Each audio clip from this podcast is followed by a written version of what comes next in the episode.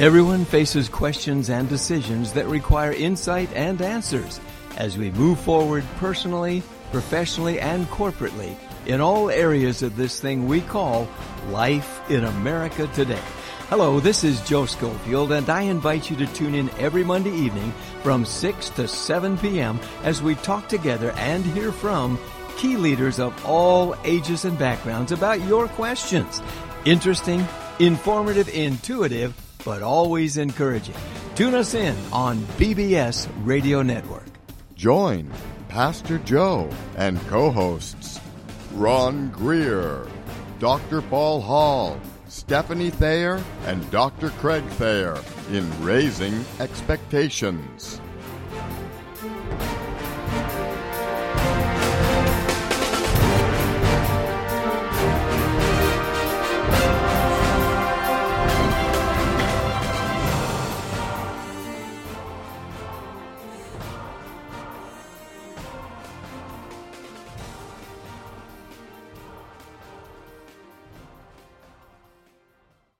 How your expectations go up. So thanks for those uh, emails and texts letting us know how you're doing. Tonight we've got a great show for you, but like we always do, we begin the program by letting you know in case it's your first time, or if it's your second time and you just couldn't believe it the first time, we want you to know the people that make up our co-host team because they're some of the best people you could ever know in the world. I call them God's finest. I'm Pastor Joe Schofield. They bless my life every week, all through the week. First of all, you probably know we have Dr. Paul Hall, who is a retired pastor and theologian who theologues all week long. And theologue's an important word because what does theologue mean? What does he do, folks? Theologues researches. Boy, I threw you a twist on that one, didn't I? Get that one backwards. Ah, ah, sorry, Ron. They were I finally know. Paul, they were Paul, they were worried on that one for a second. Sorry, guys. So was I. That'll teach you not to write that note down. But anyway, we love we love Paul. Paul's been a pastor, he's a professor, he's a teacher, he's a writer. He's just about one of the best guys you'll ever know. He's been my buddy and my brother for over 50 years. In fact, we were back there with Moses, you know, when he went around Mount Sinai. But anyway, we had a good time, and it's great to have him as part of our team.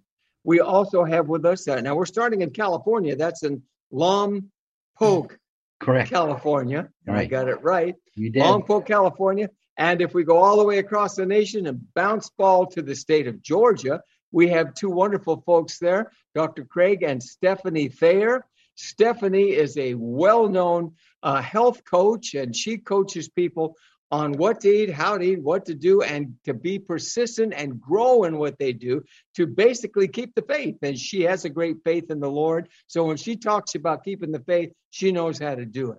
And her husband is a great surgeon, also, actually a specialist in nutrition. He could tell you all about what to eat, also, but he's probably our best buddy because he still likes fudge no matter what Stephanie says. So that's important those times of we get fudge.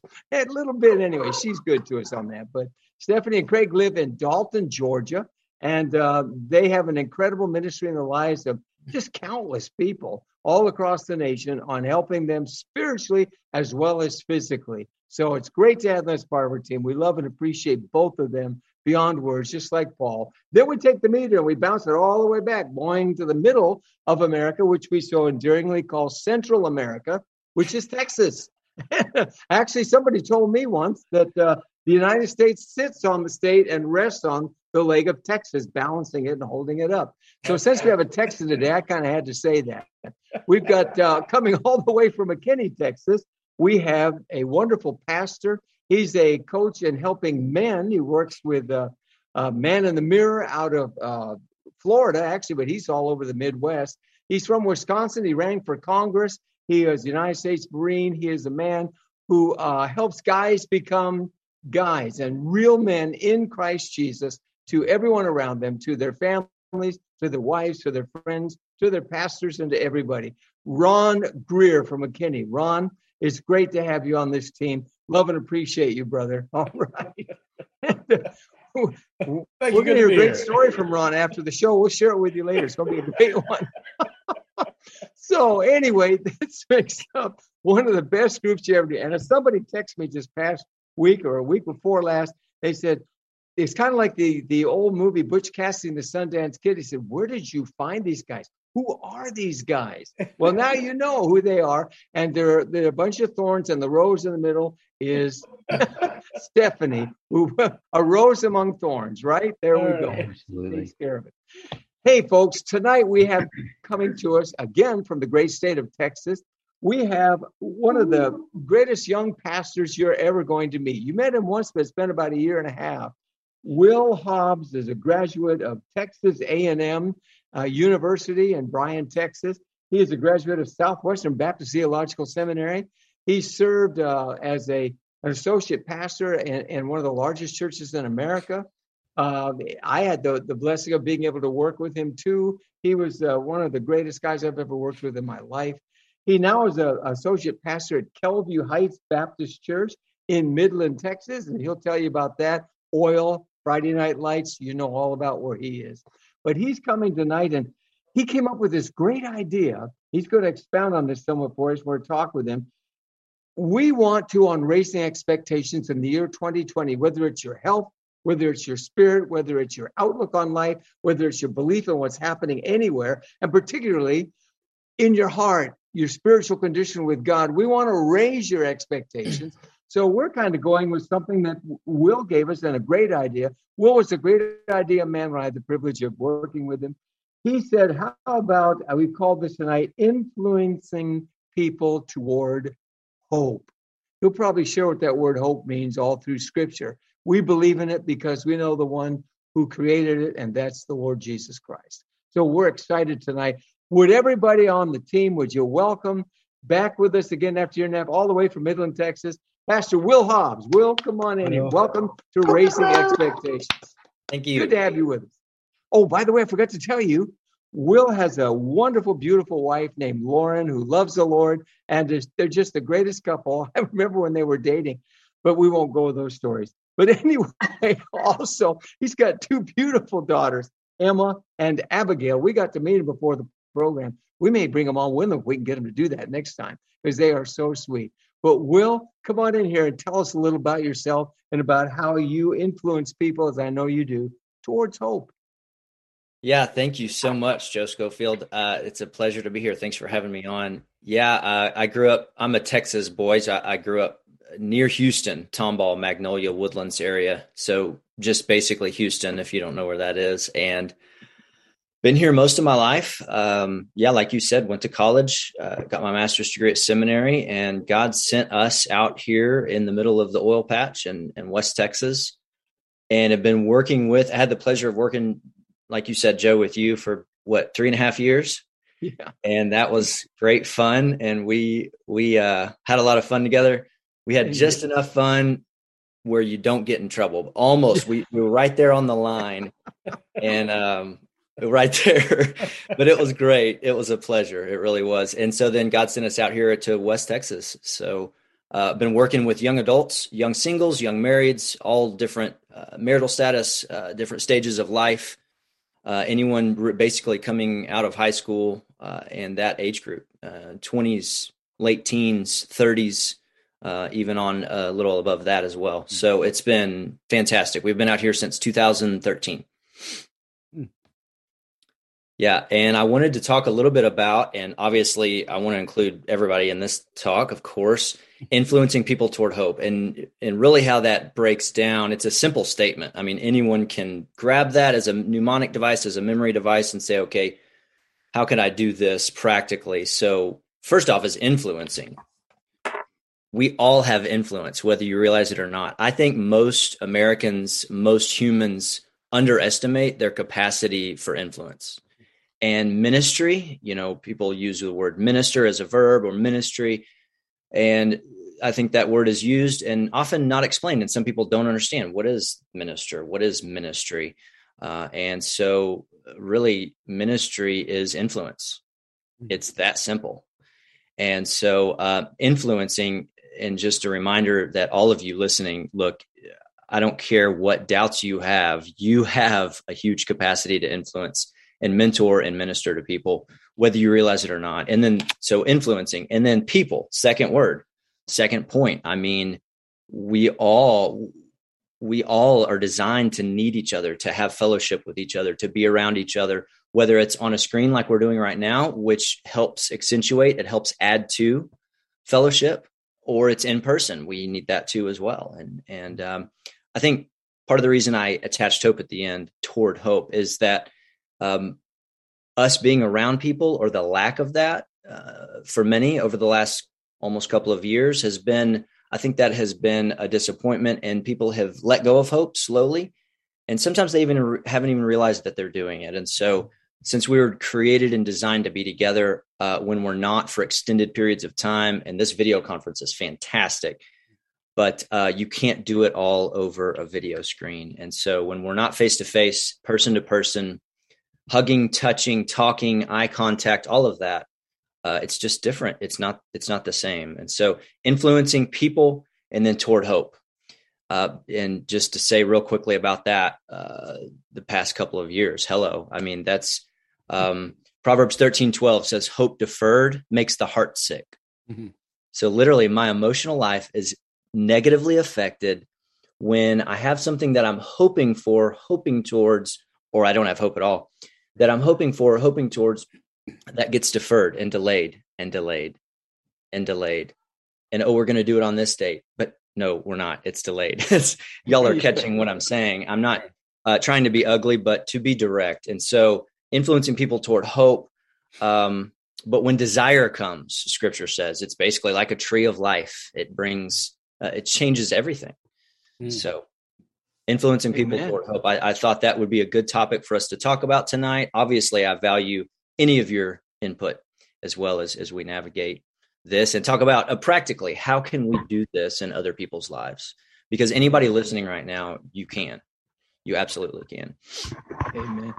Anybody have a question ron? You want to go ahead and get a question or thought? Well well that was going to be my first question. Uh, so how, how do you see uh, the most practical ways people to sort of influence other folks toward hope uh, the sort of yes. the, the everyday everyday person yeah. So I think the everyday person, whether they're so today, I'm going to use the vernacular Christian, non Christian, or believer uh, or a non believer. And so I, I, know we've got both listening right now. So for, for everyone, whether you're a believer in Christ or not, for everyone, I think a huge part of that is just calling that neighbor that you haven't talked to, but you said hi to when you were passing by, but you don't really hey, what's up? How's it going? Good. Oh, what are you grilling? I'm grilling burgers tonight. What you know, the conversation doesn't often go beyond that. So hmm. um, inviting them over, firing up the fire pit if you have that, or cooking around the grill. Hey, bring the kids over. Let's talk. And just being in each other's lives, I think, mm-hmm. is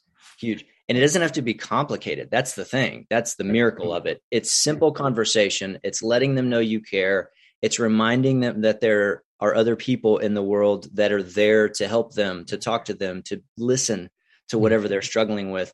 That right there, for believers, we have a particular ability to do that by the giftedness of the Holy Spirit. But even for unbelievers, mm-hmm. that right there is, I know that's super, super simple, uh, Ron Greer, but in answer to your question, but that's where it starts. Yeah. Yeah. It's just face to face conversation. And hey, if someone's being more cautious right now and you want to do that distancing still, there's nothing bad about that you can you can do that in your backyard you can grill right. and transfer information and talk to each other and let the kids hang out or not or whatever you can do that absolutely outside as well so man well, well that's good i i, I like it because I, I like the uh it's part of my uh my obsession and my pet peeve uh yeah. everybody knows me every neighborhood I know I move in, everybody knows that the weird guy down the street.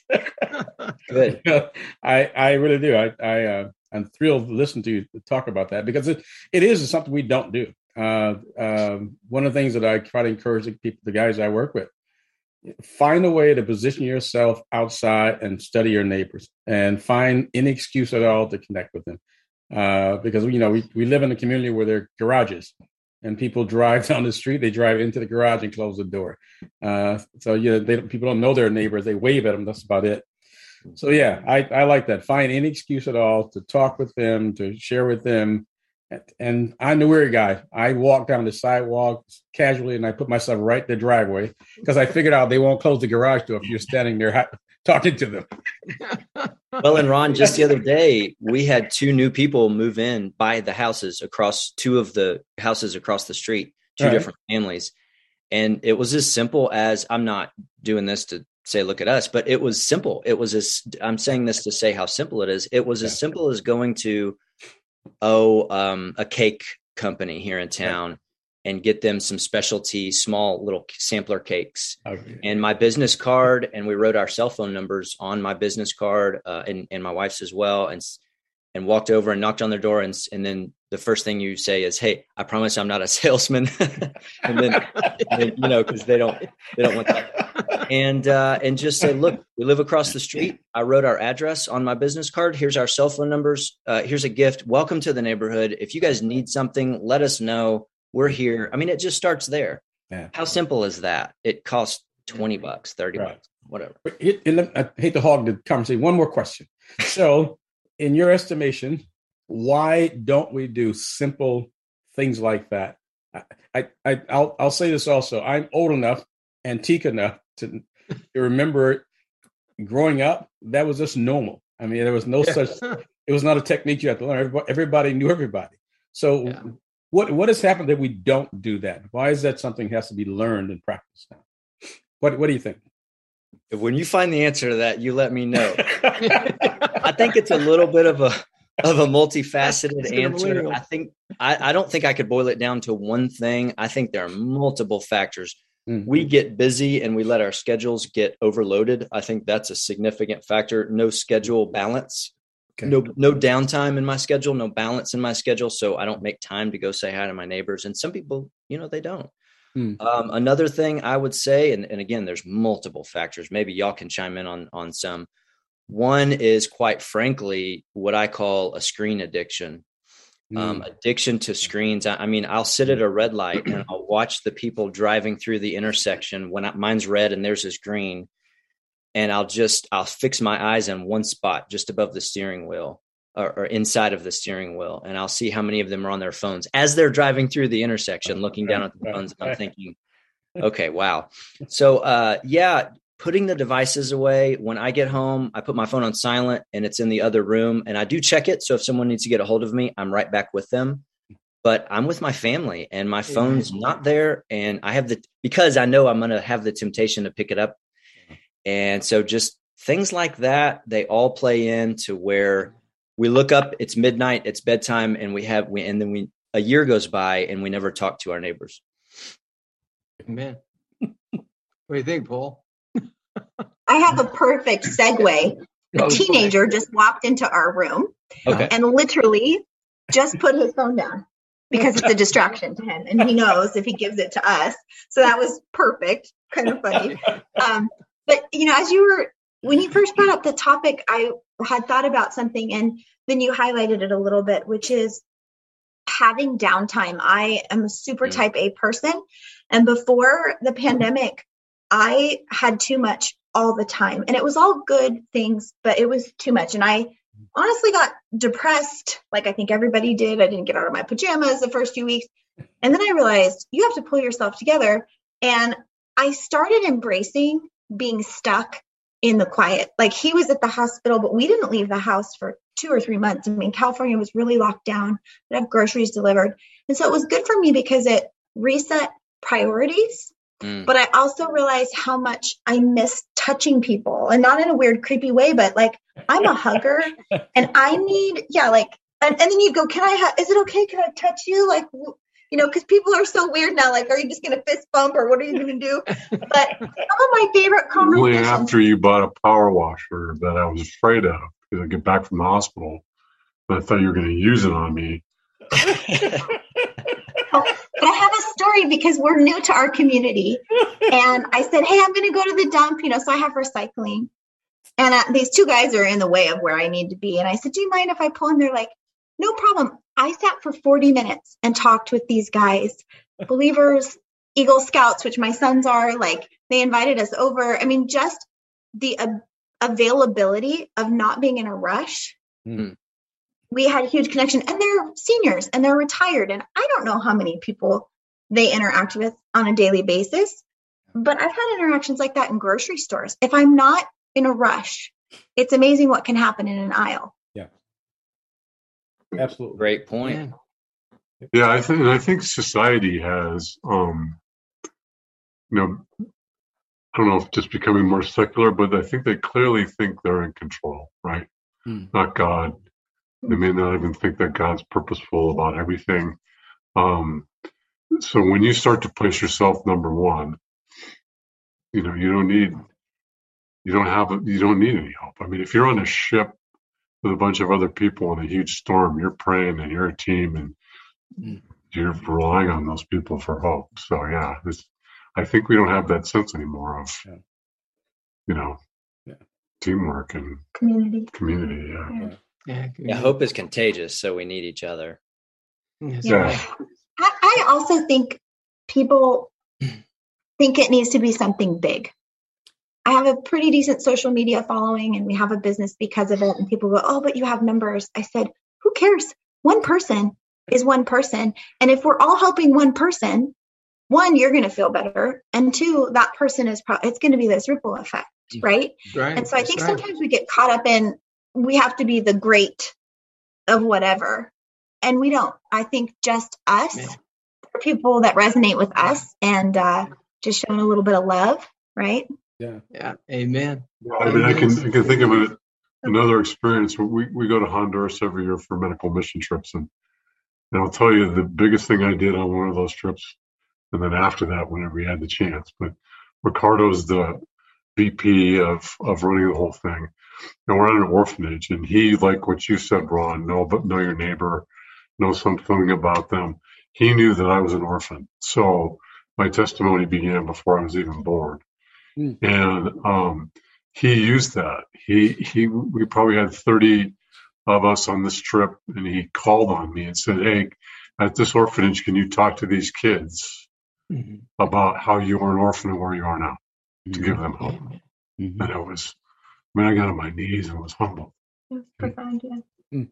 Right. Amen. Yeah. Well, let me jump in a little bit. Okay, I've been theologuing while you guys have been talking. It's, it's been a lot. Yes, I could see. I like, yeah, I like to think and I like to write. Um, Will, you might want to address this as well. Um, have you found that th- there's almost nothing more desperate than a Christian who has lost their hope? Amen. ever dealt with Christians who have just they've they've just had enough and broken broken people and uh, and to to influence them, you know, to share to share what we have. Um, I, one of the scriptures that talks about hope, and, and the gospel's full of it. But one of the scriptures, when Paul writes in the book of Romans, he says, "May the God of hope, may the God of hope fill you with all joy and peace uh, as you trust Him, so that you may overflow with hope by the power of the Holy Spirit." Uh, I, I, I, address this. Have you ever had anybody walk up to you and, and kind of cock their head sideways and say, "What in the world makes you tick? You're different. What's wrong? What is up with you?" Okay, and of course that opens the door for us to talk about the Lord and you know the Holy Spirit. But but it, it brings me you know back to the point. One of the things that that the Spirit gives us is. Uh, just this overwhelming sense of joy in the face of unbelievable odds you know the the world. I, I, read a quote today that said i can't believe we don't have world peace after changing the names on pancake boxes and syrup bottles. You know and uh, and i'm thinking boy isn't that where we are? You know yes. we are? And so to speak of the hope that, that's inside of us is and and will i appreciate what you said it is infectious it, it's contagious. Uh, people people want to be around people of hope um, Amen. Give you a quick quick example. My wife and I went to a funeral on Saturday of a. Uh, it was held in a liturgical church, which is certainly not my background. And uh, when it came time to pass the peace, uh, I had people walking up, fist bumping. You know, hey, peace. You know, pop like that. And I'm thinking, boy, we've gone a long way from greet each other with a holy kiss to give each other fist bump, you know. Uh, and, and, but that's Damn. just kind of that's kind of reflective of of the world, is it not? You know, looking for hope in all kinds of different directions, and we're the ones who have this wonderful what makes us tick. Boy, can we talk about that, you know? And uh, and so I just throw that out, you know, to to to think about because I, I like what you said. Well, it's not that tough, you know. It's it's really not that tough. Uh, but boy, there are it seems like that there are more things attempting to separate us than hold us together, and uh, and it's doing its number. Talk about influencers, you know, just be watch the news and be influenced. Watch what happens, uh, and and that kind of thing. So, I don't know if I've confused you or added to the dilemma, but uh, those are just some thoughts reflecting what's on on the inside of us you know that it's mm-hmm. there's nothing false about that it's real and, and it and it counts and it and it changes uh attitudes and people and directions and and i just look forward to what god's going to do in the in the mess that we are in he's he's up to something grand and it's right. going to show itself you know so Amen. Sorry for the sorry for the hog there. So. no, no, no, that's fine. Yeah, get in, Paul. Jump in there, Paul. Yeah. yeah. We well, talked. We talked to a guy today, Will, that I think you might know. He wrote "The Erasing of America." Jim Robbins. He's. I think he's teaching at Georgetown University in Washington, and uh, he's a good friend of ours. And uh, I, I mentioned you, Will, and what you had said, and I said, as long as I've known this young man, he's always been influencing people towards hope and encouraging them uh, in everything I've ever seen him do. And uh, I said, so Jim, when you come in to hit politics for us, uh, should we start praying for you now? and he said, there's hope everywhere. He said, I just got to tell you the things that are happening right now to allude to what Paul was saying there. He said that they're out there, you just got to take them one at a time. He mentioned Virginia, he mentioned Florida, he mentioned two or three different things. And uh, as he said these things, and then he said, you got to remember the thing that holds it all together is uh, Christ is the bow on the package, and he's the only one that can open it, and he's got his hand on it. And I mm-hmm. thought, there's interesting, you know. So uh, by keeping the hope, it's a little bit at a time, but that attitude is so much. I mean, you remember what we used to say uh, everybody who crosses your path during the day ought to be a better person for having spent 60 seconds with you. That doesn't mean brighter, sharper, this or the other, but it simply means they're going to have hopefully the joy of Jesus and a smile on their face because they spent a little time with you and you lifted them up, like you're saying. Yeah. You, you don't look like phrase? you're weaned on a pickle. Exactly. exactly. There's, a, there's that phrase that says you might be the only Bible that someone ever reads. And mm-hmm. that yes. hits hard. I mean, good or bad, because, you know, you've got a I love Jesus sticker and you're like, honking people down the road. Not going to uh-huh. look too good. Not on my truck, I don't. Either. I'm just, just saying, kidding. I have seen it. yes. Yes. Hence why I don't put those stickers on my car. Oh, yeah, yeah, I tell people driving is my weakness. my spiritual battle, traffic. yes. Uh, but I, but well, I also like what you said that the idea that um, everybody influences everybody. Uh, you influence somebody. Uh, none of us are are are where we are uh, uh, uh and contact who we are in contact with uh, for just by accident. We really are. Now, the per, and there's no anywhere you don't influence the people you're in contact with. The only, back to your question, the only question is, am I influencing them toward hope, or am I discouraging them? Because uh, yeah, you're going to influence them. You cannot keep uh, keep from influencing them. They're either going to be there to be going to be better for uh, being in your company, or or worse off. Uh, so yeah, I, I, I like that because it, it is so essentially true, and I think it's one of the essential messages that every especially every believer, needs to understand and walk out their house every single day with that foremost in your brain you leave. You know, okay, God, who am I going to influence today? Who are you going to put in my path today? Uh, there should never be anybody that that meets us that shouldn't have some reaction. Mm. They're either they're ticked off because you're so weird, or they're they're pleasantly surprised, or they're they're they're encouraged by and reminded of, of what's in them uh, I, I so I, I appreciate that, man, and applaud you for that. Yeah, he uh, gives us the ability to be. What's the old saying there, Paul? Gentle as a as a As no, wise as a serpent and gentle as a dove, right? Yeah, wise as a yeah. serpent, gentle as a dove. But he does it, Ron. I'm sure glad he does it. I'd be worried if I had to figure it out. Praise God. Have you all figured out that Christianity is a contact sport?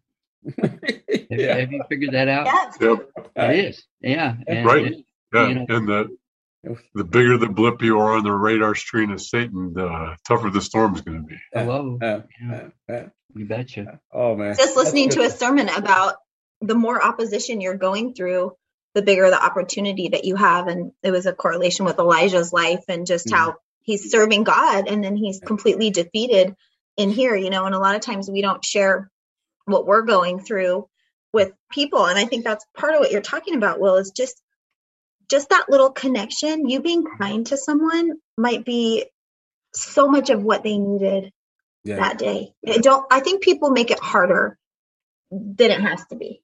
Yeah.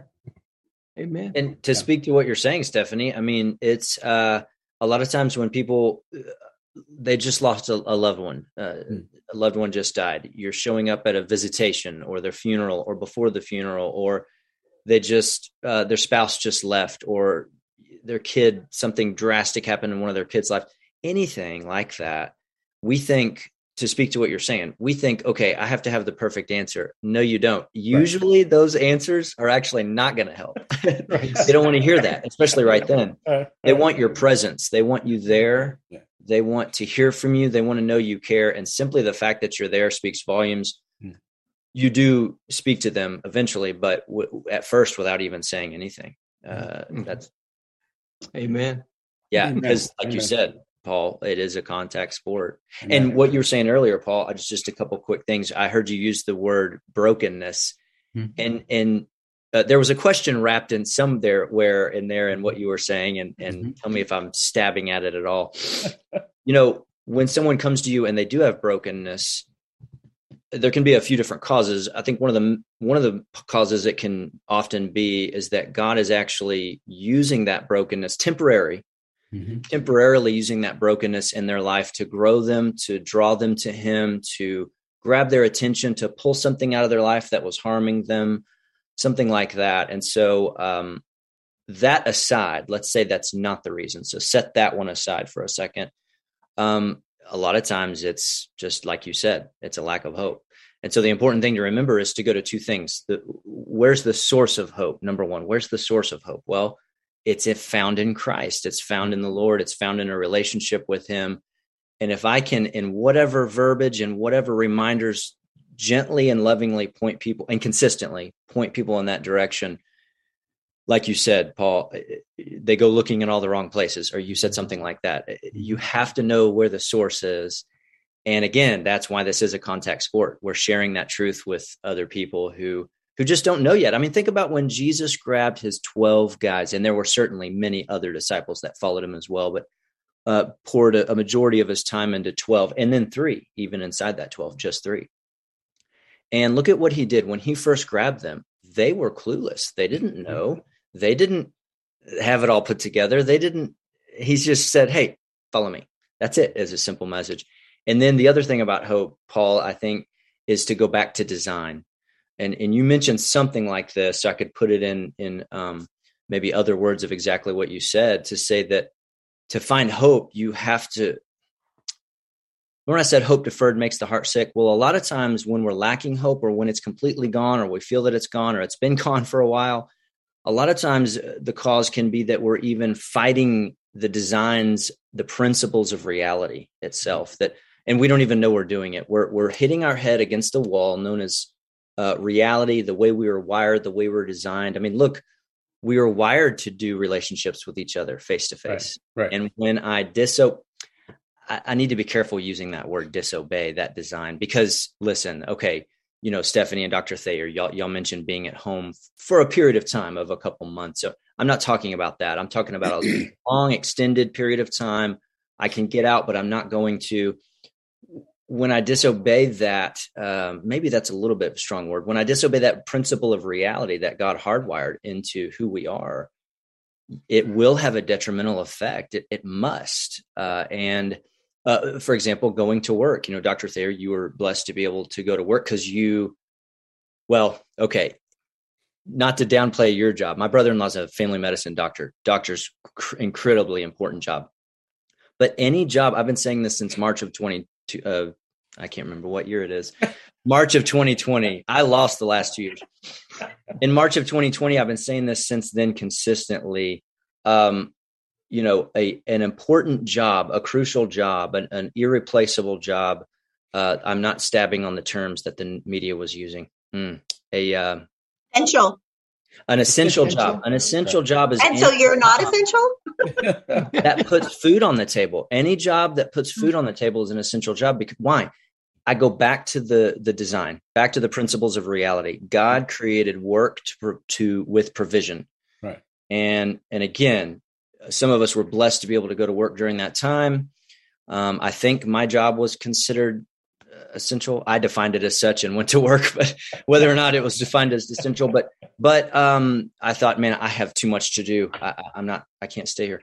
So uh, that gets back into Romans 13 and and what the word authorities includes and all the uh, other stuff. But back to God's design, you, you know, those principles of reality are just so important. And if we violate or butt our head against that wall, if we go against those for a long time, uh, back to what you were saying, Paul, that can absolutely quench and damage and hurt uh, my hope. Uh, a lot of men are connected, and women too, are connected with their values. A lot of times connected with work. And if I can't get out there and work with my hands or my mind or my whatever gifts God gave me, um, oh wow, that's certainly going to zap yeah. hope um, and a dozen other things.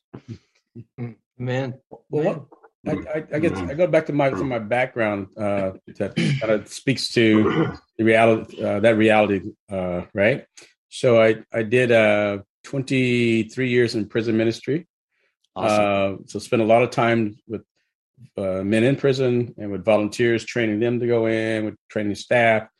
And you there's some there's some weird, quirky things that people have to learn in those environments. You know, it's it's a different world and it doesn't and it doesn't it doesn't really operate and function like the world you're from outside and and you try to explain to them why that is mm-hmm. why these weird things happen and why this weird sort of culture develops and these weird sort of interactions it, it and you tell them well when you isolate people uh, from other people mm-hmm. um, weird things happen in their heads right there's nothing there that says this isn't okay or there's nothing to say this isn't normal. So th- these weird things develop, right? So the guys who were most uh, sort of psychologically and and socially twisted were those men who were in solitary when they stayed in their mm-hmm. cells five by eight or five by six cell 23 and a half hours a day mm-hmm. mm. weird sort of sort of sort of things happen in their head their way of thinking their conversation and even some of their behavior uh, their after a certain period of time. And you mm-hmm. go out another other rest of the population, other part of the population where they may have had two guys in a cell, but they're locked down in this pod where they aren't allowed to go outside. It's the same thing. If you prevent people from uh, having contact and social contact and a relationship with other people, mm. uh, as you said, Will, there are some things God designed in us to, to take place in relationships. If you violate that and take that away, all sorts of crazy things happen all sorts of crazy things. Uh, it, it's it's it's one of those one of those sort of windows you open and doors you open for Satan to come in and do all kinds of crazy things to, with you. You know, uh, one of yes. the, one of the things that that I that I deal with men on. One of one one thing that the diff, one difference between men and women, generally speaking, when women are hurt, when they are struggling, when there's a loss of hope, they have a tendency to to drift toward other women. Men, on the other hand, just we isolate. It's our first thing to do is isolate. We we go off by ourselves, and it's and it's one of the worst things in the world that you can do, because that's when Satan beats you to death. Uh, you don't have the, the the blessing of other people in a relationship and contact with them that they can influence you and and actually get your head straight. Uh, it's the worst thing in the world for us to do. So yeah, I it's it's it's vitally important, and it's it's something God designed, and whenever we violate that, I agree, there are consequences, negative consequences, and sometimes dire ones that, that cost people their lives.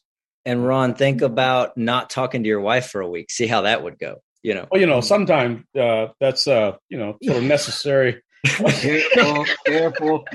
It damages the intimacy. Oh, she not it talking does. to you. It does. I keep Stephanie, we're telling gonna her that. that. You have to talk to Got a me. pen in her hand. You know, Ron, you said what you were just saying made me think. I think I think this need that Will's describing is going to continue to be more and more important because there are a lot of people that are lacking structure now, which you know we always say, well, our kids need structure. Well, we need structure too. We are meant to work. A lot of people think you're not. There's so much good that comes from that. And I don't necessarily mean a paycheck. If you don't need a paycheck, great. But the great resignation is happening right now and people are leaving work. And so as you were talking, Ron, I just thought this problem is going to get bigger because people have just given up on showing up, hope, the mess of it. So what are they going to do? They're just going to sit at home. I mean, that's really not good for us. No, at all, at all. Yeah, and Right. and when a and not to get into politics, but when a system spreads that uh, that incentivizes and Yes. allows that, um, it's going to only make it worse. It Yeah. won't help things. It might seem to help things for a month or two or three or even six, but in the long run, it will not help things. That's Yeah, right. There's a way that seems right to men, but the ends thereof is destruction. Yes. And there's it just applies to so many different different things. And you're I- right. Yeah. Absolutely. I think we we My just had daughter an angel in my room. room. My daughter sneaked into my room. What if I didn't hug her for a week? You know, how would she feel that Absolutely. what's wrong with that? What's wrong Yeah. with me? Well, there's nothing wrong with you, but it would it would damage the, you know. That's right. Hey, one one of the one of the things that my wife used to love, uh, uh, wanted to volunteer. They every hospital in the where they come when they are maternal wards, they have women, people who come who volunteer, and what do they do? They just hold babies. They, Mm. The newborn babies that are separated from their mothers, uh, or something's going on. They they come and they hold them, and they may feed them, but the biggest thing is hold. And you go, why is that? Why is that so, so important? Because we need human contact. And if from the very first moments of your life on through, you need that. If you don't, if you're not hugging someone, you're not touching them, you're not connecting with them, uh, again, uh, that's contrary to what God's how God designed us. So yeah, the And that's why and Jesus says, what did he say? Follow me. Hey, Yes. come hang out with me. yes, Let's uh, let's tell some stories. Let me tell you some things. Let's talk Yeah. life. Let yeah. yes, He had his guy gang. Yes. They were pretty good.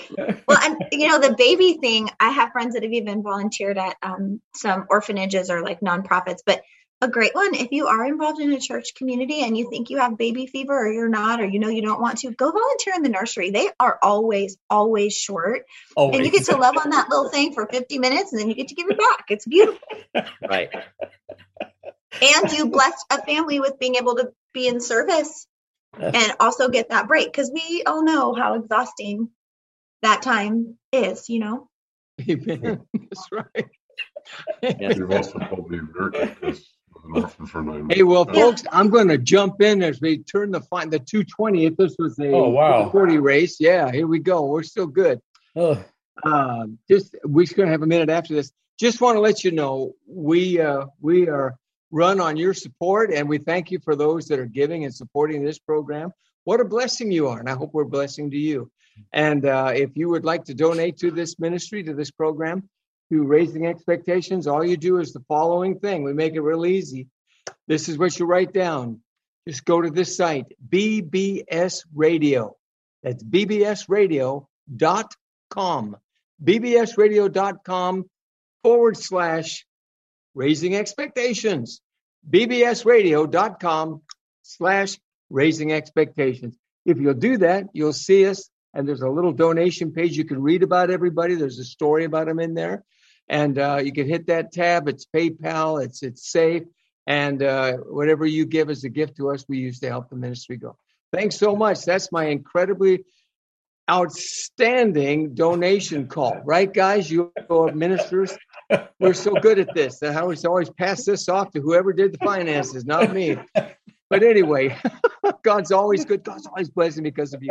So we have moving right along now, as one of our old dear professors used to say, Dr. Harris. Remember, Paul? Absolutely. Moving right along, gentlemen.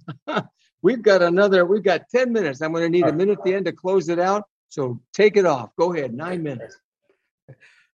So, so Will, uh, in your capacity uh, as as a as a pastor, um, what what what what are some of the mechanisms that you may employ at the church to kind of encourage folk in this way? This idea of influencing folk and toward hope.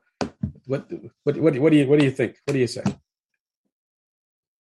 So, a core function of our job is found in Ephesians chapter four, and it mm. addresses exactly what you're talking about. It includes other things, but it also addresses what you're talking about. And that is that our job is to equip the saints, to equip the believers to do the work of the ministry. It's not that we're not doing it, we just okay. teach a class three or four classes a week for an hour each class and then we sit back and spin in our chair.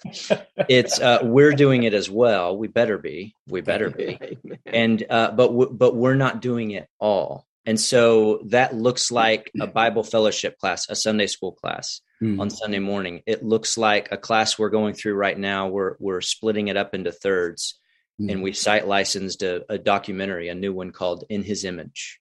Oh okay. about yeah. human sexuality. Have you heard of it Good stuff. American Family. Yes. Great stuff. So equipping them to be to reach uh, people who struggle in that area and not stiff arm and, and push them away, but to reach them in love. And and you to love someone is to want God's best for them in the truth. Yeah. So that's what we're training them in the truth. It can look like a a Wednesday night class. Uh, I'm a Constitution coach with WallBuilders. Oh, I've heard of them in uh, in in uh, Weatherford, Alvord area, and then Rick Green's in Dripping Springs. Uh, and so occasionally we do one of their classes. We're doing Building on the American Heritage series. Later right. uh, next semester, we're going to do Biblical Citizenship in Modern America. And you talk about hope. These guys are talking about look, we may be disappointed with some things on the federal level, but on the state level, and particularly also county and local, there are so many good things happening. Yeah. In fact, their radio show, WallBuilders Radio Show, they have a, a theme each day, Monday through Thursday, and then guess what? Every Friday is because when we are bombarded by Fox News, when we're bombarded by um, just negative news and stress and statistics yeah. all the time, yeah. hope deferred makes the heart sick. So guess what they have on Friday? Every Friday, Good News Friday. Good News Friday. good News Friday because we need to hear good news. And here's the cool thing: David and Tim Barton, who are uh, co-hosts, father and son, and we had mm-hmm. Tim, Joe, uh, Joe Schofield, and I had Tim Barton out to Prestonwood to speak one time. Mm-hmm. Did a great job. He came with his wife, mm-hmm. and uh, they said, "Look, our stack of papers of good news articles is getting bigger. It's, in other words, it's growing faster than we can read it on Fridays." All right. So it's just things like that to train our people to say, "Look, a there is hope. Uh, we're mm-hmm. shepherds, and that should come from from the Lord through uh, our mouths." Yes. And B, uh, we're going to help train you to get out there. And this isn't just for you, this is for you to reach other people and to share that hope with them. And to super quickly, Joe, uh, Philippians, this is it, real quick. No sermon. Okay. not a sermon. Uh, one of my favorite pastors who mentored me um, said, you know, you know, the guys, and I love them, the guys that preach for 40, 45 minutes, 50 minutes, an hour I'm not naming names. Oh, Ron Kerr, there you go. And I teach for that time period. On Sunday oh, guys. That's how long my teaching is on Sunday mornings in, in a Bible fellowship class. But talking about sermons, those are great. But a lot of times those guys say, well, that's the only way to do it. If you're not preaching for at least 45 minutes, you know, you're theologically weaker or something like that. And so yes. And so it's uh, Chris Osborne. He pastored in College Station for a while. Now he teaches at Southwestern. And he said, You know, I read through really slowly the Sermon on the Mount, Jesus, one of Jesus's sermons. You know how long it is? 18 and a half minutes. right. It doesn't have to take long. Okay, so here you go. Philippians 4, 6, and 7. This is it. Be anxious for nothing, but in every, well, how in the world do I do that? Well, in everything by mm-hmm. prayer and supplication with thanksgiving. So there's gratitude that plays into this. Let your requests be made known to God. Tell God about it. He wants to hear. He's not surprised. His feelings are not going to be hurt with whatever you have to tell him, even if it's in frustration. Bring it to him. In verse seven, bring this to him with thanksgiving. Bring your request to him. In verse seven, the peace of God, which surpasses all understanding, it's beyond our ability to grasp how he does this. The peace of God, here's his promise will guard, that's a military term, like a sentry standing guard, will guard two things your hearts and your minds through Christ Jesus. Mm-hmm. My heart's my emotions. Well, it's based in my brain physiologically, but it's my emotions, my heart, and my minds, my intellect, mm-hmm. my thought life, my thought patterns. Mm-hmm. Am I prone to depression? Am I not prone to depression? Thought patterns, habits. Yes. So, he, what did he just say? If you'll do that, God promises to guard the two areas of our life that can lead us astray, that most are most likely to lead us astray. Our emotions right, yes. and our thoughts and intellect. And um, that's such a deep two verses that that speaks to this issue that mm. um, and and speaks to your question good stuff. Good stuff. Yeah I, uh, yeah I like what you read I, and, and what you guys are saying because one of the things that i started to do a while ago after seeing a movie called the prayer room. Mm. war room sorry oh yes was create a, create a prayer room and and i'll write them out you know and i'll put them on a wall and it, if you write it out, it makes it more actionable, right? So you've committed to it. But what happens is, is your kids or staff will go by and, mm-hmm. oh, I didn't even know you were worried about that. Can we add to it? it? I'm staring at it right now, actually. So, and then the kids have added like they love the armor of God. So one of them added a statue over there. You know, so it becomes this communal prayer space. Awesome. Amen. It's great and Satan and his minions hate that, and that yeah. that puts them in retreat mode. Mm-hmm. That's right. Yeah. I mean, the only the only time the enemy wins with us in our minds is he's bluffing. Is when we let him get away with the bluff. Is yeah. when we don't call. That's right. Amen. So that prayer room has. I love what Dr. Thayer. That movie was excellent. Yeah. Yeah. We got one and a half minutes. Right. Anything you want to say to Will? Anybody? I want to thank you for being here, Will. Thanks for sharing. Yeah, yeah. I I pray for you that you know that you um, remain strong in a long obedience in the same direction. You know, as as one guy said, uh, I like to speak to the fifty minute sermons though. Uh, I forget who the preacher was who said sermonettes produce Christianettes. So uh, just be careful, careful. Uh, just kidding with you. No, I, I know. Sometimes that's true if he's taken to an extreme. Yeah. he is so faithful and and uh, and pray. Tell us about. Can you take about thirty seconds or a minute? Tell us about your church.